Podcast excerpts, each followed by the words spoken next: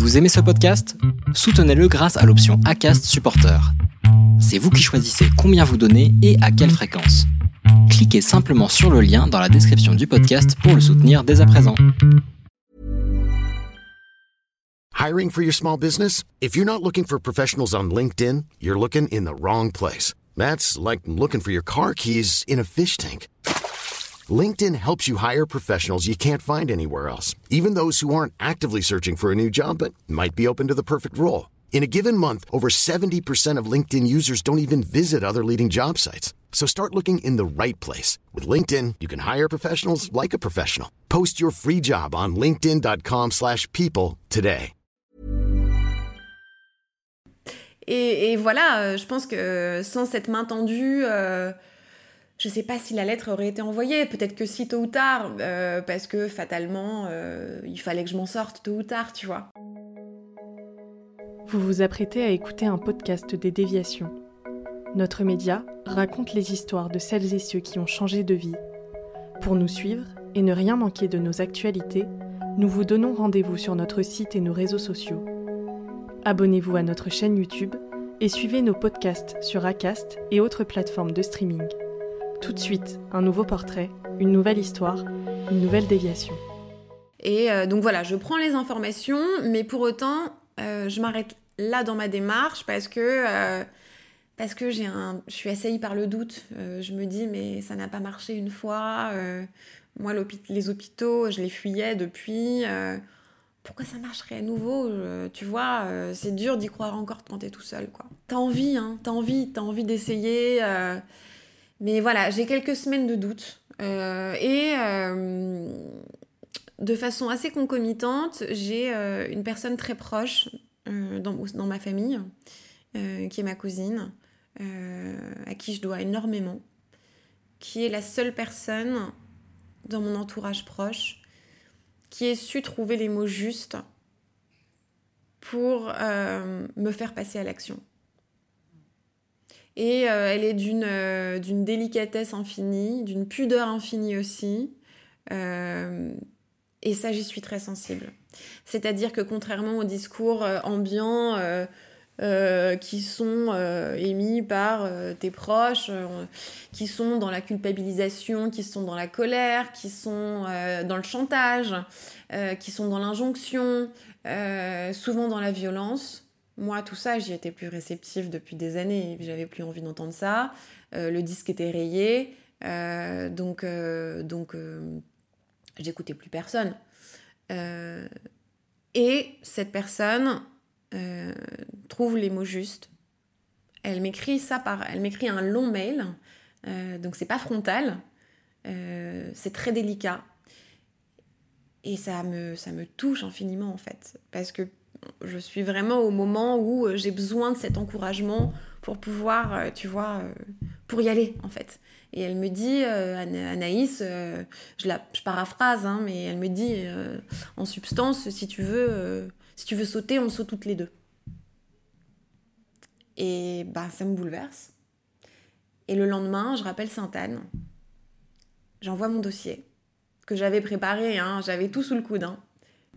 Et, voilà, euh, je pense que sans cette main tendue, euh, je sais pas si la lettre aurait été envoyée. Peut-être que si tôt ou tard, euh, parce que fatalement, il fallait que je m'en sorte tôt ou tard, tu vois. Parce qu'elle m'a donné la confiance en moi qui me manquait pour le faire. Et à ce moment-là, j'avais plus confiance en moi, en ma capacité à prendre la bonne décision, tu vois. Je, je pense que je mets autant dans ma carrière professionnelle, dans, mes, dans ma scolarité, j'ai toujours su où je voulais aller et je suis quelqu'un et je suis très constante mais euh, je me suis égarée mille fois euh, dans mes choix affectifs, euh, j'ai perdu confiance en moi mille fois, et du coup, tu vois, à plus forte raison, pour se soigner, j'avais plus confiance en moi, tu vois. Surtout que tu vis des années avec la défiance que les autres portent sur toi. donc, tu es considérée comme inapte parce que parce que menteuse, parce que euh, indigne de confiance. Euh, donc voilà, si les autres et même mes propres parents me perçoivent comme telle et me jugent comme telle, pourquoi est-ce que moi je me ferais confiance? Tu vois? Tout est biaisé. t'es presque, tu te sabordes d'entrée de jeu. et donc cette personne m'a donné la confiance en moi qu'il me manquait pour pouvoir aller plus loin.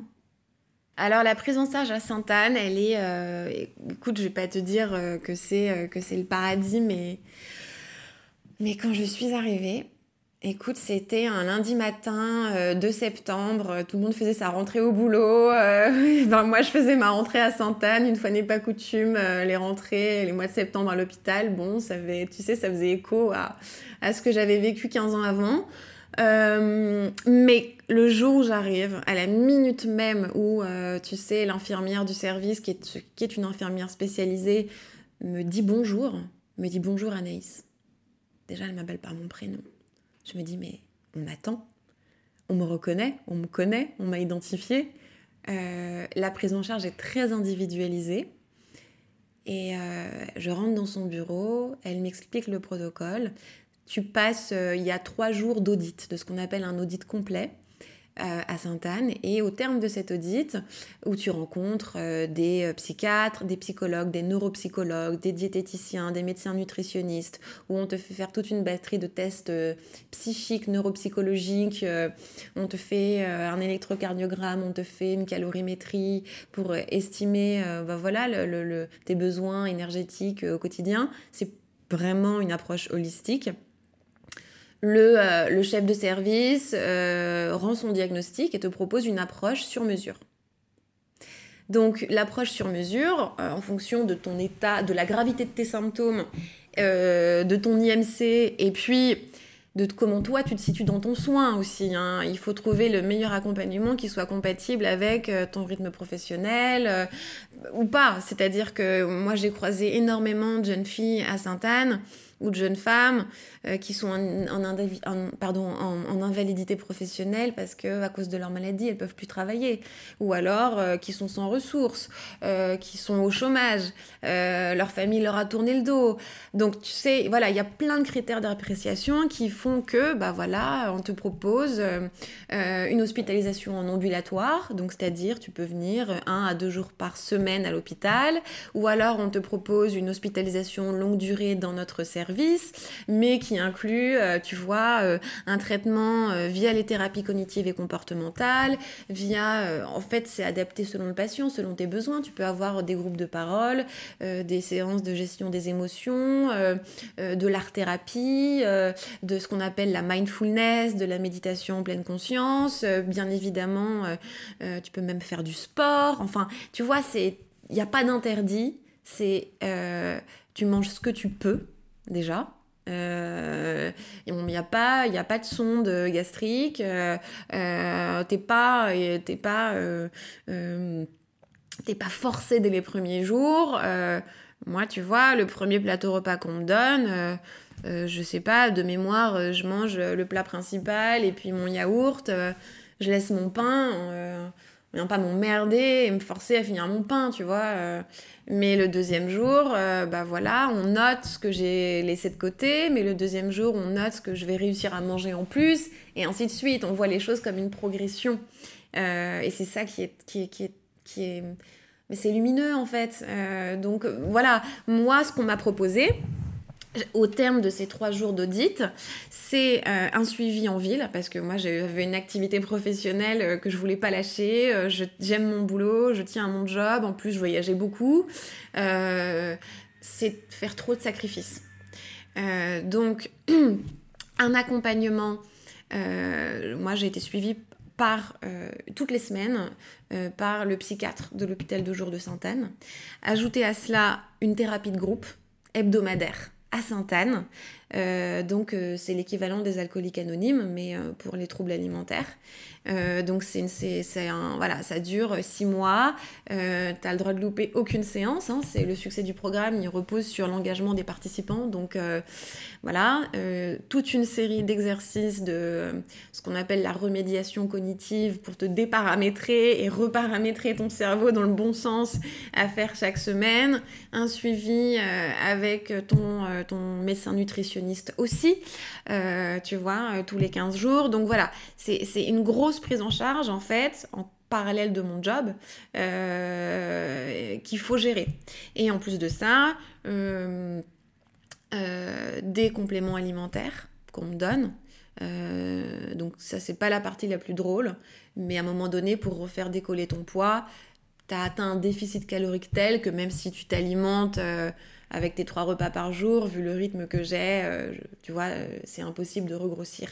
Donc les compléments alimentaires qu'on me donne, euh, c'est ce que je décris dans le livre, des espèces de danettes XXL à 400 calories, avec des variantes au caramel, au chocolat ou à la vanille.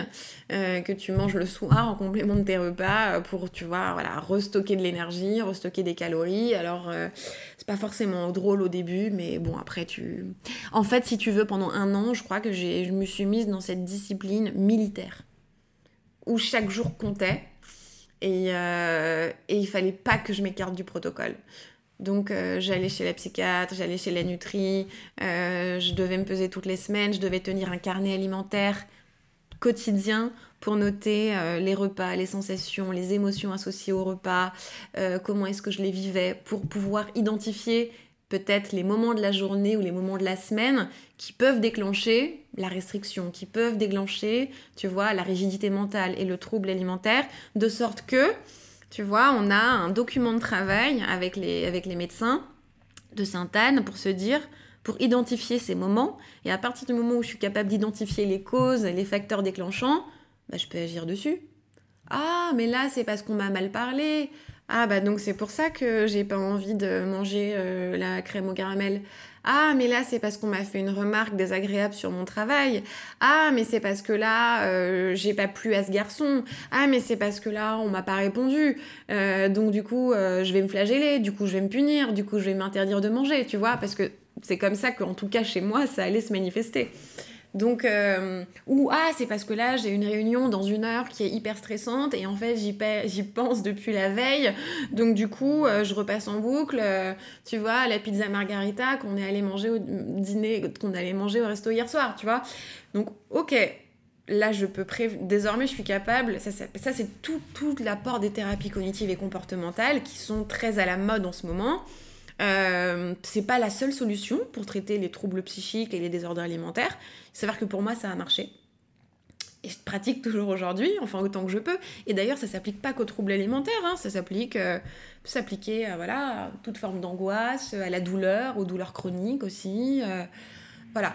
Et l'approche de Sainte-Anne, c'est, et je me souviendrai toujours de ces mots de ma psychiatre, euh, qui est le docteur Barbier, qui est une personne extraordinaire euh, que je décris dans le livre et, euh, à qui je dois beaucoup, à qui je dois énormément, parce que là encore, c'est une personne qui m'a donné confiance dans le fait d'envisager une guérison possible en fait. Tout de suite. Tout de suite. Et euh, ce qui fait que, tu vois, euh, à partir du moment où je sors de ces trois jours d'audit à Sainte-Anne, je sais que ça va être long, que ça va prendre des mois. Mais je sais que ça va marcher en fait. Je sais que c'est possible que ça marche pour la première fois. Et j'ai 30 ans. Et c'est là où je me dis, à partir du moment où on m'a diagnostiqué apte au changement, les tests montrent, les experts disent que c'est possible, moi ça a été libérateur tout de suite. Et du coup, je me suis impliquée dans cette thérapie, mais je pense à 200%.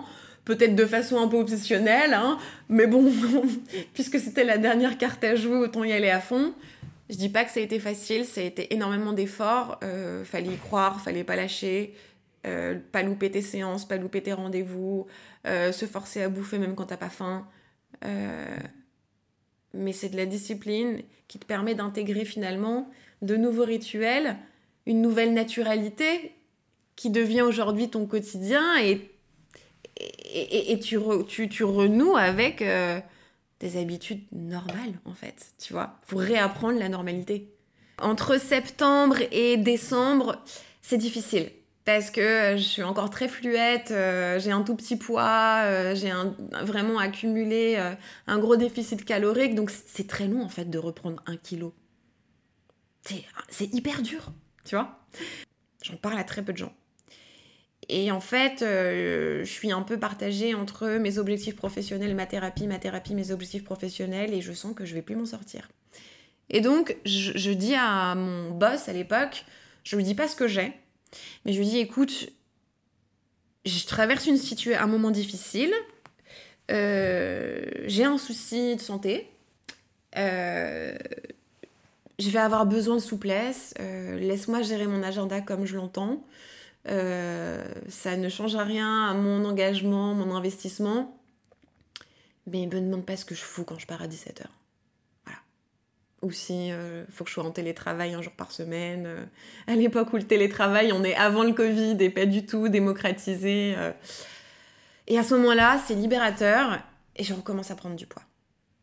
Et euh, j'ai un, on, fait les, on passe les fêtes de Noël 2019 euh, en famille. Et pour la première fois depuis des années, euh, c'est harmonieux, c'est beau, il n'y a pas de cris, tu vois, il n'y a pas de, y a pas de fracture, il n'y a pas d'acharnement. Et quand je reviens en janvier, j'ai fait un saut déjà, j'ai repris un poids significatif. quelques mois plus tard, mes règles reviennent. Euh, et, euh, et un an plus tard, je tombe enceinte. Bon, pour d'autres raisons, j'ai pas gardé cet enfant, mais j'ai un corps qui est fertile. Et tu vois, euh, il a fallu deux ans pour reprendre possession de ce corps. Il y a un moment où ma thérapie, elle est quand même lourde. Hein. je, je, je, fournis des efforts, mais il faut beaucoup d'efforts pour aller bien en fait. Faire beaucoup d'efforts pour aller bien. En tout cas, dans mon cas. Euh, et il y a un moment donné, euh, euh, je suis seule et, c'est beaucoup. Et c'est trop. et j'ai des souvenirs au moment où je suis dans, plein dans cette thérapie, où je, passe, je suis toutes les semaines à Sainte-Anne, il faut que je raconte mon histoire à tous les professionnels que je rencontre et je vais puiser très loin dans les souvenirs. Et donc là, euh, je dois brasser le passé et euh, j'ai quand même des épisodes traumatiques euh, de mon internement à Saint-Vincent-de-Paul qui ressurgissent. Et j'ai beaucoup de violence en moi. J'ai beaucoup de violence. Et pourquoi est-ce qu'elle se déclenche cette violence? Parce que quand je vois à quel point je suis bien traitée, bien accompagnée à Sainte-Anne et à quel point je suis respectée, valorisée, encouragée, par contraste, j'ai une espèce de révulsion de haine qui se réveille à l'encontre de mes bourreaux, euh, des bourreaux de mon adolescence en fait. Et, j'en veux, j'ai de la colère en fait. Je suis pas dans l'apaisement du tout pendant cette, ces, mois-là, de, de les six premiers mois de ma thérapie. J'ai une haine qui se réveille. Euh, et, euh, et, je pense que je, la décharge peut-être contre ma famille, contre mes parents au premier titre, parce que, parce que parce qu'à cette époque, je suis pas majeure et ils prennent la décision pour moi. Donc, euh, je suis très, très, très, euh, je suis très en colère. Et euh, il y a évidemment des clashs, il y a des disputes, il y a des conflits familiaux. Et un, jour, je suis dans le train, je fais un aller-retour Paris-Lyon. donc, je rentre un dimanche soir de Lyon. je quitte mes parents dans le cri et les larmes. Et je me dis, bon, t'as un problème, t'as trop de violence en toi. T'as trop de violence en toi. Et là, t'es en train de la retourner contre ceux qui te sont le plus chers. C'est un peu bête. C'est dommage. Surtout à cette époque-là de ma vie où j'ai quand même besoin d'avoir un socle solide autour de moi, de gens qui... Il y en a pas beaucoup, hein. il y en a très très peu. Il y a, il y a mon petit frère euh, euh, avec qui j'arrive à échanger, et mes parents, et puis toujours euh, bah, ma cousine qui sont globalement les quatre personnes sur lesquelles je peux vraiment m'épauler. Et puis ma, meilleure amie. Deux, deux, de mes meilleures amies qui sont euh, très à l'écoute. Euh, et donc, je suis dans le train et j'ouvre mon ordi et j'écris la première page. Et de façon euh, quasi mécanique, s'enchaînent les séances d'écriture. Euh, donc au début, je le fais vraiment pour mettre à distance les choses, dire ma vérité. Parce que j'en veux à beaucoup de gens en fait. J'en veux à beaucoup de gens de, de, leur silence, de leur hypocrisie, euh, euh, de ces erreurs, de, de cet aveuglement. je m'en veux aussi à moi d'avoir été dans le déni enfin dans cette forme de déni là euh, pendant 15 ans alors que euh, j'ai voilà attendu d'avoir 30 piges pour me prendre en charge je suis passée à ça d'aller très très mal en fait si tu veux. Alors il y a beaucoup de choses qui sortent euh, j'ai beaucoup de colère beaucoup de frustration et il faut que il faut que je l'exprime. Donc je commence à écrire une page deux pages trois pages et puis j'ai besoin de, de, de, coucher sur le papier. Ben voilà cette cette cette première partie de mon anorexie, euh, mes 14 ans, l'hospitalisation. Et puis, au fil des mois, arrive le confinement. Bah, j'écris en confinement, en fait, tous les jours. Et là, je commence à réfléchir à une colonne vertébrale pour le, pour le texte, à une structure. Je me dis, on va pas s'arrêter là, on va raconter toute l'histoire. Et euh, bah voilà, écoute, c'est un travail de deux ans euh, avec beaucoup d'allers-retours avec différentes maisons d'édition, euh, des, temps de pause aussi, euh, parce que ça brasse d'aller puiser là-dedans. et puis parce que parfois ton écriture ou ta pensée circulaire, qu'il faut laisser sédimenter pendant quelques mois pour vivre d'autres expériences et revenir avec un autre discours. un discours parfois aussi tu vois, que j'ai, voulu quand même dans la dernière partie du livre plus solaire, euh, résolument plus optimiste, à mesure que ma thérapie avance et que euh, et qu'il se passe des choses dans ma vie, dans mon corps, euh, et que je vais mieux tout simplement. Oui, ça veut dire que moi j'ai plus de troubles, je veux dire, je, je, contrôle plus mon alimentation. bon, tu vois, je suis mince, hein, je vais je vais jamais peser 80 kilos a priori, hein, tu vois, parce que j'ai une hygiène de vie, parce que bah voilà, si un soir euh, je vais manger une pizza, le lendemain j'aime bien manger un peu plus équilibré, enfin tu vois, c'est du bon sens après, je veux dire, je pense que tu peux prendre soin de ton alimentation sans tomber dans un travers. Euh, et aujourd'hui j'ai une bonne hygiène de vie, voilà. Je, si j'ai envie de me faire plaisir et de m'acheter euh, un cookie, je vais m'acheter un cookie, tu vois. je vais pas y penser pendant, pendant 10 jours. Donc, donc ouais, je veux dire, je suis guérie. après, j'ai une forme de vulnérabilité euh, qui est ma, mon hypersensibilité, qui est peut-être parfois le fait d'être euh, peut-être un peu victime du regard de l'autre. Euh, voilà, il y a des choses sur lesquelles il faut que je travaille encore, mais c'est ça, c'est l'affaire d'une vie, en fait, tu vois. Mais, mais j'ai un IMC qui est totalement normal. ma psychiatre, elle me parle plus d'anorexie. Et ça, ben, tu sais quoi, c'est. C'est quand ça tu te dis, bon, on a franchi une étape, quoi. Je pense qu'en tant qu'adulte, dans ma vie de femme, dans ma construction, euh, il y a des choses que, que j'ai pas complètement réglées. Euh, j'ai envie de pouvoir être épanouie dans ma vie affective et, aujourd'hui, j'ai encore des choses à régler sur ce plan-là pour pouvoir l'être totalement, pour, euh, qui sait, fonder une famille un jour. Enfin, voilà, j'ai encore des petites choses à régler. J'ai encore un peu de temps devant moi et, j'ai envie de, voilà, de de, consolider les fondations, quoi. Les nouvelles fondations. Disons que je me suis réveillée. J'étais euh, anesthésiée, je pense, tu vois, pendant 15 ans. Euh, là, je me suis réveillée, je crois. Je me suis réveillée d'un mauvais rêve, je me suis réveillée de, de cette espèce de cauchemar. Euh. Et en fait, du coup, plein de petits trucs du quotidien que je trouve super cool alors que j'avais une espèce de chape, tu vois, euh, j'étais presque comme aveuglée, euh, euh, j'avais des œillères, quoi, tu vois, pendant des années, et donc bah, des petites choses susceptibles de me rendre heureuse, j'étais bien incapable de les voir ou de les accueillir. Puis j'ai des relations qui sont super cool avec mes frères, avec mes parents, en tout cas bien plus apaisées, et, et, et je suis capable de m'ouvrir au monde autour de moi, ouais, et ça, en termes de de, de, voilà, je pense que j'ai nourri, j'ai renforcé euh, mon, estime de moi, euh, ma confiance en moi, je suis capable d'agir, de prendre des décisions pour moi, euh, de m'exposer aussi. et typiquement, ce travail de, voilà, de, publication, de promotion aussi autour du bouquin, ben, j'en aurais jamais été capable il y a, y a encore deux ans. Tu m'aurais demandé d'évoquer Saint-Vincent de Paul ah, j'aurais pleuré, ça aurait été impossible, tu vois, d'en parler sans pleurer.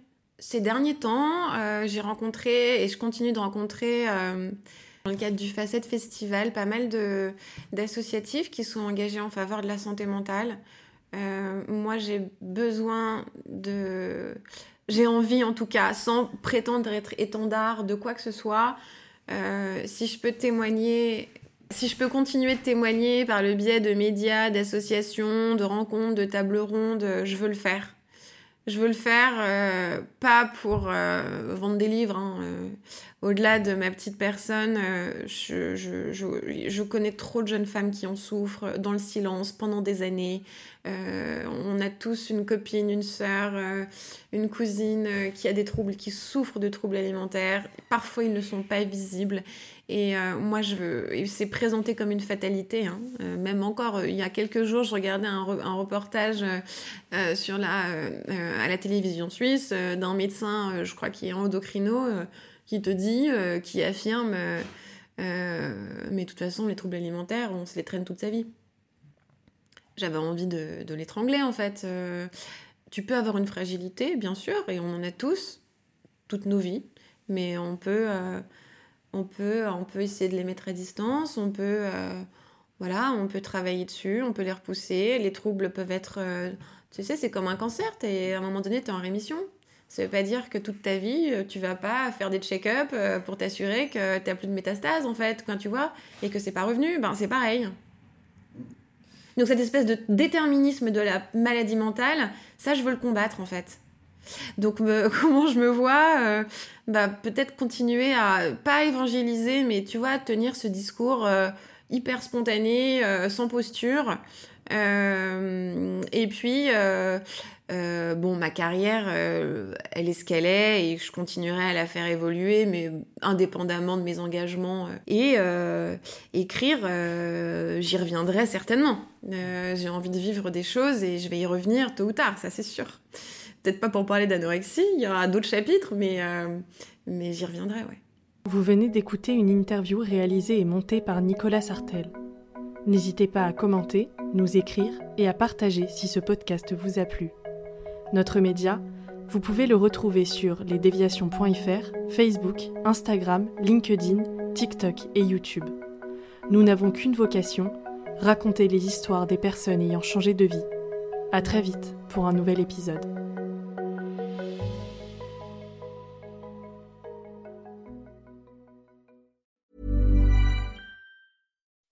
When you make decisions for your company, you look for the no-brainers. If you have a lot of mailing to do, stamps.com is the ultimate no-brainer. Use the stamps.com mobile app to mail everything you need to keep your business running with up to 89% off USPS and UPS. Make the same no-brainer decision as over 1 million other businesses with stamps.com. Use code program for a special offer. That's stamps.com, code program.